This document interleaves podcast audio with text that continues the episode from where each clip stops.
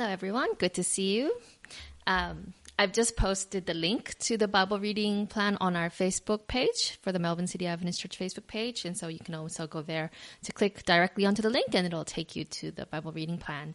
I'm looking forward to journeying with you for the next 14 days through the book of Psalms.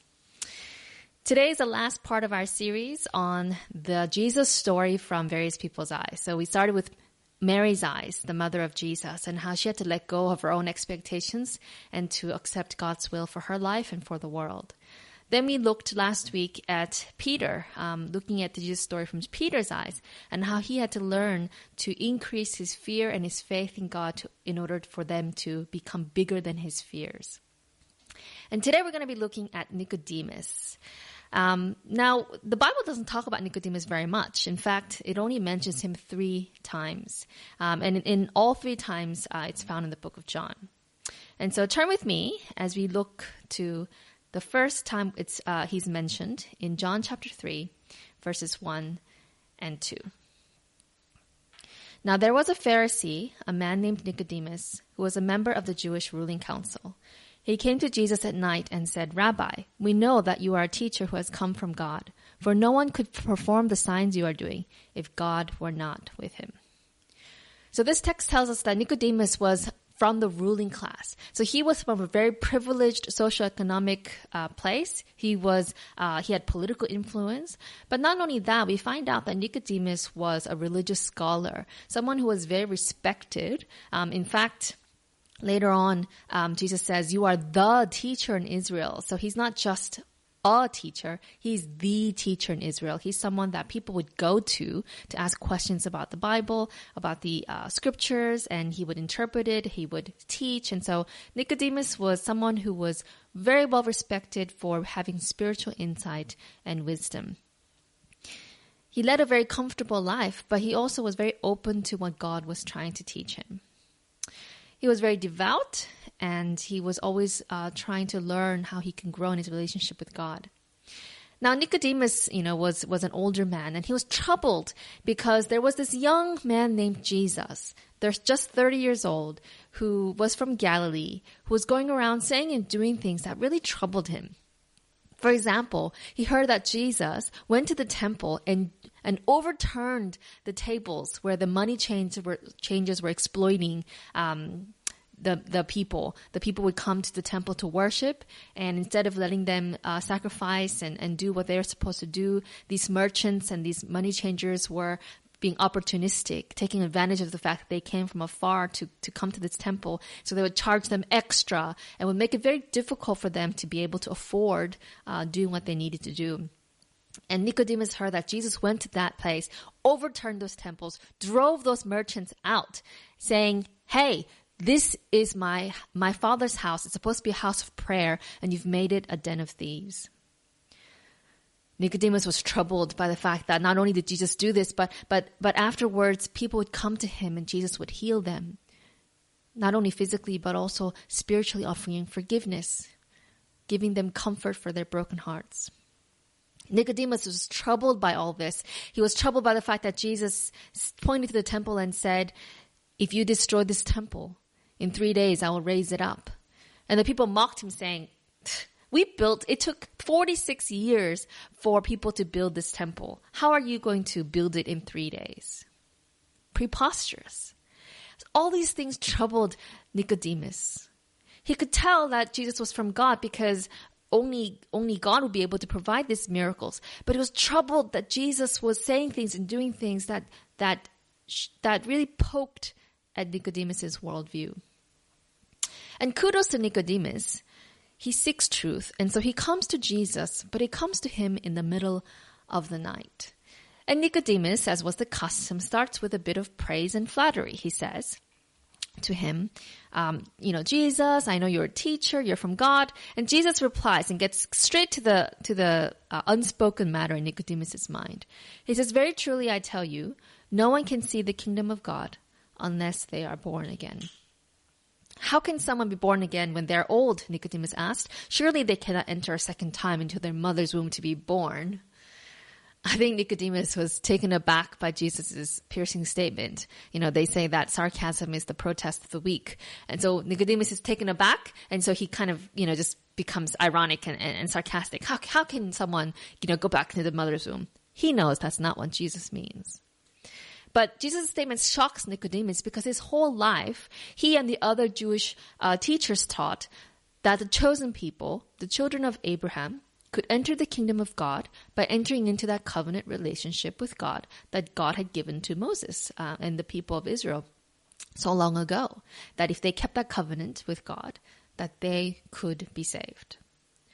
But that's not what Jesus is saying. Jesus goes on to say, Very truly I tell you, no one can enter the kingdom of God unless they're born of water and the Spirit. Flesh gives birth to flesh, but the Spirit gives birth to spirit. You should not be surprised at my saying, You must be born again. The wind blows wherever it pleases. You hear its sound, but you cannot tell where it comes from or where it's going. So it is with everyone born of the Spirit. How can this be? Nicodemus asks.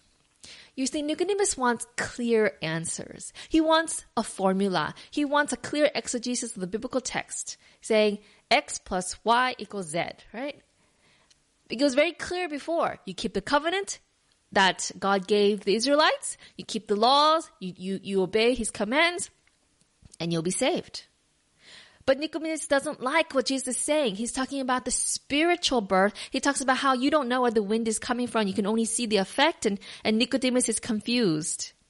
So Jesus continues to explain himself. He says, just as Moses lifted up the snake in the wilderness, so the Son of Man must be lifted up, that everyone who believes may have eternal life in him. The story that Jesus is referring to here was when the Israelites were in the wilderness and they were bitten by venomous snakes and they were dying. And um, the people cry out and they say, you know, take take the snakes away from us.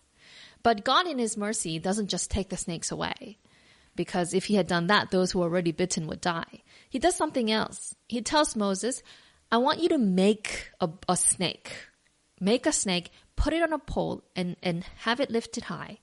And whoever looks at that serpent on the pole shall live. So Moses makes this bronze serpent and he puts it on the pole. And anyone who got bitten by the snake could, if they looked at that pole, they would live. All they had to do was look. All they had to do was believe that looking would save them. In the same way, Jesus says to Nicodemus, I must be lifted up, and whoever believes and looks to me will live. And here comes this famous passage in this conversation with Nicodemus. Jesus says, For God so loved the world that he gave his one and only Son, that whoever believes in him shall not perish but have eternal life. For God did not send his Son into the world to condemn the world, but to save the world through him. Whoever believes in him is not condemned, but whoever does not believe stands condemned already, because they have not believed in the name of God's one and only Son. You see, you see, to us who have perhaps heard this verse before, it sounds like good news. But for Nicodemus, this was very troubling news. Because belief in Jesus was not something he was ready for. It was not something that he had expected. His whole life, Nicodemus had been taught to live a certain way, to do a certain thing, to worship a certain way. But then here comes Jesus and says, You could only have eternal life through me. And that faith in me is going to change you from the inside out, and it's going to make you like a newborn babe. And Nicodemus is thinking, This is too scary. A newborn babe is too vulnerable. I have too much to lose. And so he walks away. He walks away, but he continues to think about what Jesus says. And we see Nicodemus' name pop up again nearly two years later. Jesus' public ministry has peaked, and the religious leaders are starting to plot to kill him because he has too much influence with the people. He's saying too many things that, like I said, completely shattered their worldview, completely shattered what they were teaching, what they had established as, as a religion, as a society, as a people. And so the Pharisees, who were the, the ruling party, uh, there were three different um, parties in, in the Jewish um, uh, culture at that time, the society, and the Pharisees were the ruling ones in power. And they sent temple guards to arrest Jesus, and the temple guards would come back and say, We've never heard anyone talk like him. He speaks with authority. And so they wouldn't arrest him, and they were getting frustrated. And we see in John chapter 7, verses 48 to 52, the, the religious leaders are angry. Have any of the rulers or any of the Pharisees believed in him? No. But this mob that knows nothing of the law, there is a curse on them. Right? They're furious. Nicodemus, who had gone to Jesus earlier and who was one of their own number, asked, Does our law condemn a man without first hearing him to find out what he has been doing? They replied, Are you from Galilee too? Look into it, and you will find that a prophet does not come out of Galilee. And so it's very interesting here that Nicodemus is not exactly standing up for Jesus he's kind of defending the law. Hey, our law, let's follow our law. Let's follow pro- policy. Let's, let's follow the procedure because he's too scared to actually say, no, Jesus is innocent. Jesus is the Messiah. Jesus is the Lord. And, but they can sense that Nicodemus, you know, is, is not exactly on their bandwagon. So they start ridiculing him. Are you from Galilee too? Right? And so they turn very quickly against him. There's a, um, in, in the commentary I was reading this week, uh, Gary M. Burge, the author, says Nicodemus portrays a character whose life has not been completely penetrated by Christ, who asks questions but does not become a disciple, who listens but does not believe. Disciples confess Jesus' identity, remain with him, and tell others. You see, Jesus acknowledges that Jesus, uh, sorry, Nicodemus acknowledges that Jesus is from God but he doesn't go as far as to say he's my God, right? He's not willing to go far enough to say, I'm his disciple. So he stays very much in the shadows. Um, even though he's done his best, he's not willing to go all the way, and so he cannot stop the tide. And the Pharisees arrest Jesus and they crucify him. Nicodemus, along with the others, would have witnessed Jesus carrying the cross. He would have witnessed Jesus' hands and feet get nailed to that wooden pole. He would have witnessed the mocking sign sarcastically written above him, King of the Jews. He would have witnessed the soldiers stripping Jesus naked and gambling for his clothes. And he would have heard Jesus quote that first line of Psalm 22 My God, my God, why have you forsaken me?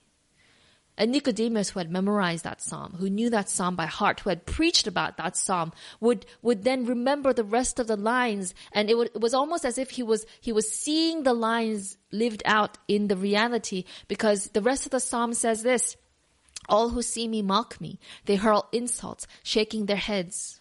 He trusts in the Lord, they say. Let the Lord rescue him. Let him deliver him since he delights in him. They pierce my hands and my feet. They divide my clothes among them and cast lots for my garment. And so Nicodemus is hearing that psalm in his head as he's watching it happen in front of him.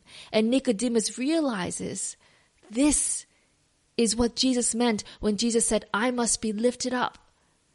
I must be lifted up. And whoever believes in me have, will have eternal life. And as Jesus cries out, it is finished and bows his head and dies. And in that moment, the earth quakes, rocks crack, and the veil in the temple tears from top to bottom. Even the Roman soldiers cry out, This must have been the Son of God. And in that moment, Nicodemus sees the bloody, naked body of Jesus on the cross. And he remembers how Jesus said, You have to be born again. And births are bloody and messy and miraculous. And in that moment, Nicodemus believes. After Jesus dies, we see Nicodemus' name for the last time in the Bible. In John chapter 19, there was a man named Joseph of Arimathea who asked Pilate for the body of Jesus. Now Joseph was a, disciple of Jesus, but secretly because he feared the Jewish leaders. With Pilate's permission, he came and took the body away. He was accompanied by Nicodemus, the man who earlier had visited Jesus at night. Nicodemus brought a mixture of myrrh and aloes, about 75 pounds or 34 kilos.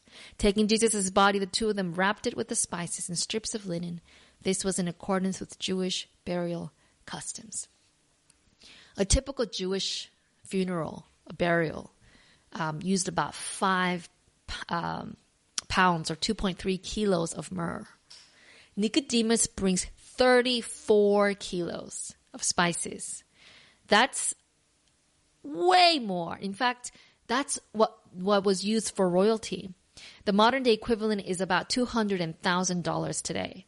Can you imagine the smell that much spices would have produced? Have you ever walked into a spice store or a spice market? Imagine 34 kilos of myrrh and aloe.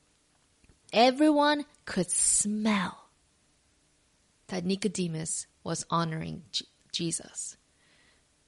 And everyone could smell and see that Nicodemus is saying, Jesus is my king.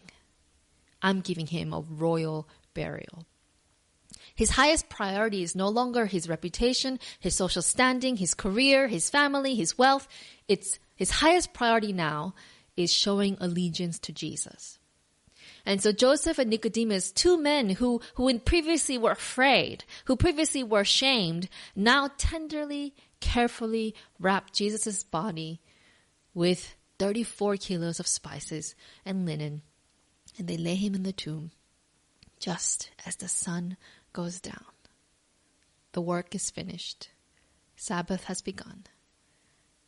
And for Nicodemus, the rest, the peace that come with that, that first Sabbath he experienced as a newborn disciple of Jesus.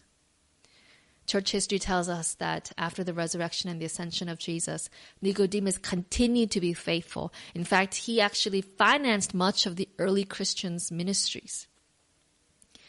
And despite the persecution from the Jewish leaders and the persecution from the Romans, Nicodemus remained unashamed of Jesus for the rest of his life. You know, many of us are like Nicodemus. We find it hard to commit 100% to, to being a disciple of Jesus because we care about other things more. It's not that we don't care about Jesus, we do, but we care about other things more. Our lifestyles, our careers, our friends, our social standings, our reputation, our image. We care about what other people think of us. Even people we don't know and even people we don't like, we still care about what they think of us. And so we put a lot of effort into pleasing people, into impressing people, into looking good and smart and successful and funny and, and all these things. It's exhausting. But at the end of the day, what's it all for? You know, during the second lockdown, Roy and I said, you know what? We're going to do things differently this time. Last lockdown almost broke us.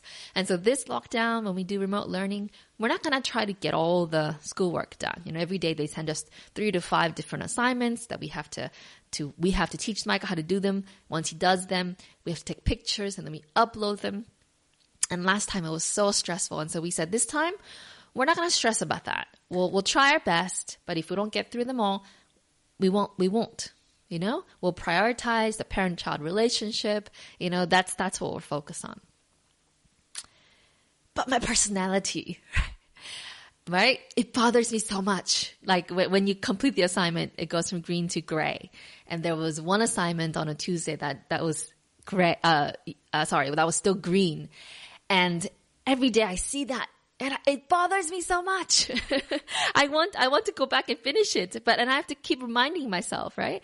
Um, remember what we, we talked about. And, you know, yet on Fridays, there's a virtual assembly where they post videos. Um, and this week was featuring the grade one students and their, and their schoolwork. And so they showed all these children doing their, you know, what they what they submitted to the teacher. Puppet shows. Someone did like an elaborate graphic, um, digital like show and, and other kids who did like immaculate math, you know, charts and, you know, perfect handwriting. And by the end of that video, I, am you know, that part of me that cares very much where my child stands and, and where I stand as a parent felt so inadequate. And again, I had to remind myself, Micah's doing really well. He's learning, he's growing, he's happy, he's healthy. And I keep having to remind myself when he grows up and he looks back at this time, he's not going to remember what lessons he learned in school. He's only going to remember how he felt during this time, right? And and in, in 10 years, how do I want Micah to look back to this time? Will he say, Oh, I remember crying a lot because my parents were so, you know, angry with me because they wanted me to finish all my tasks? Or is he going to look back and say, You know what? I had to stay home, but I had such a great time with mom and dad. We learned together. We went biking together. We, I just remember it, it was the most time I had with my parents. And I have to keep reminding myself because it's, it's so hard to go against the tide. Right? It's so, it's so easy to forget our priorities and to get caught up in the comparing, to get caught up in the striving to keep up with the Joneses. And that's why Jesus says, you must be born again. I recently watched online a musical about Alexander Hamilton, the first Secretary of Treasury in the US. And the writer Lin-Manuel Miranda does an incredible job of portraying the ambition of this young man who's so eager to make his mark in history, to climb the social ladder and to make a name for himself. But he's never satisfied. He does more, he writes more, he plans more, but things don't quite work out the way he anticipates. Because life, greed, ambition, it takes and it takes and it takes, and it will never be enough. We have to be born again. Going back to Gary M. Burge says Christianity is not something that you follow as much as it is a power that transforms. God so loved the world that he gave his one and only Son, that whoever believes in him will not perish, but will have eternal life. Do you believe that? Do you believe that? As we embrace this truth, and as we turn our eyes on Jesus, the Holy Spirit transforms us from the inside out so that His approval matters most. His calling becomes a mission of our lives. And we confess with our words and our actions that He is the resurrected King, worthy of our worship, worthy of our devotion, worthy of our service, worthy of our public confession, unashamedly, that He is our God. And I pray that as Roy sings um, the song Turn Your Eyes Upon Jesus, that we would choose to accept by faith what Jesus has done for us, and that as a result we will experience that rebirth, and that we'll be able to live by the Spirit, changing what we prioritize, changing what we follow, and changing what we invest in. May God bless you. Oh soul,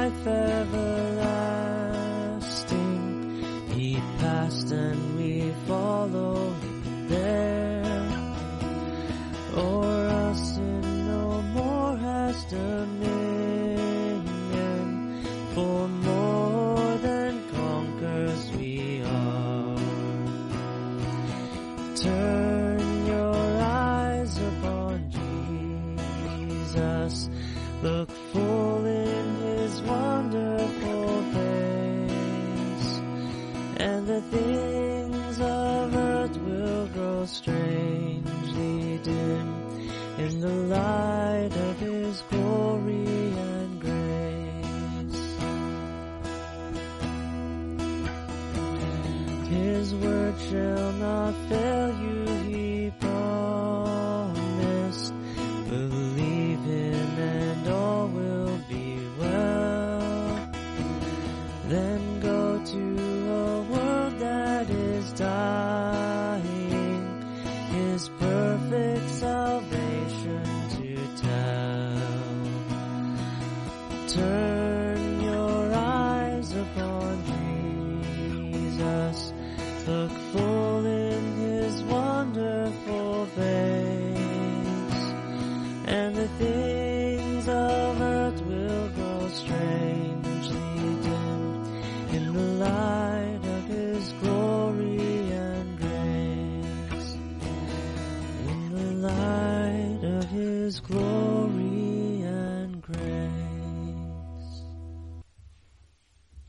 Please join me in closing prayer. Dear Heavenly Father, thank you for sending Jesus to die for us on the cross. Help us to believe that it is as simple as that for us to look to Him and live, to be reborn. And Father, just as the wind comes from somewhere we cannot explain, but that we can see the effect, Father, we may not be able to explain how that mystery of conversion happens in our hearts. But Father, help us to, to trust that the Holy Spirit is stirring our hearts, that it is working to transform us from the inside out. And as we see the results of that in our lives, in our choices, in our desires, Father, may we say yes to you more and more. And may we continue to turn our eyes on you so that we can every day be born again as a new creation, to follow you all the way, and to be unashamed of you, and to stand unashamed before you when you come again. Give us strength this week to be kind. Give us wisdom to be patient. And help us, Lord, through this difficult time to think of ways that we can serve others. And help us, Father God, and have mercy on our world and heal us from not only the coronavirus, but from the sinfulness and the selfishness that we all experience every day. And give us freedom, Lord. We pray in your Son's name. Amen.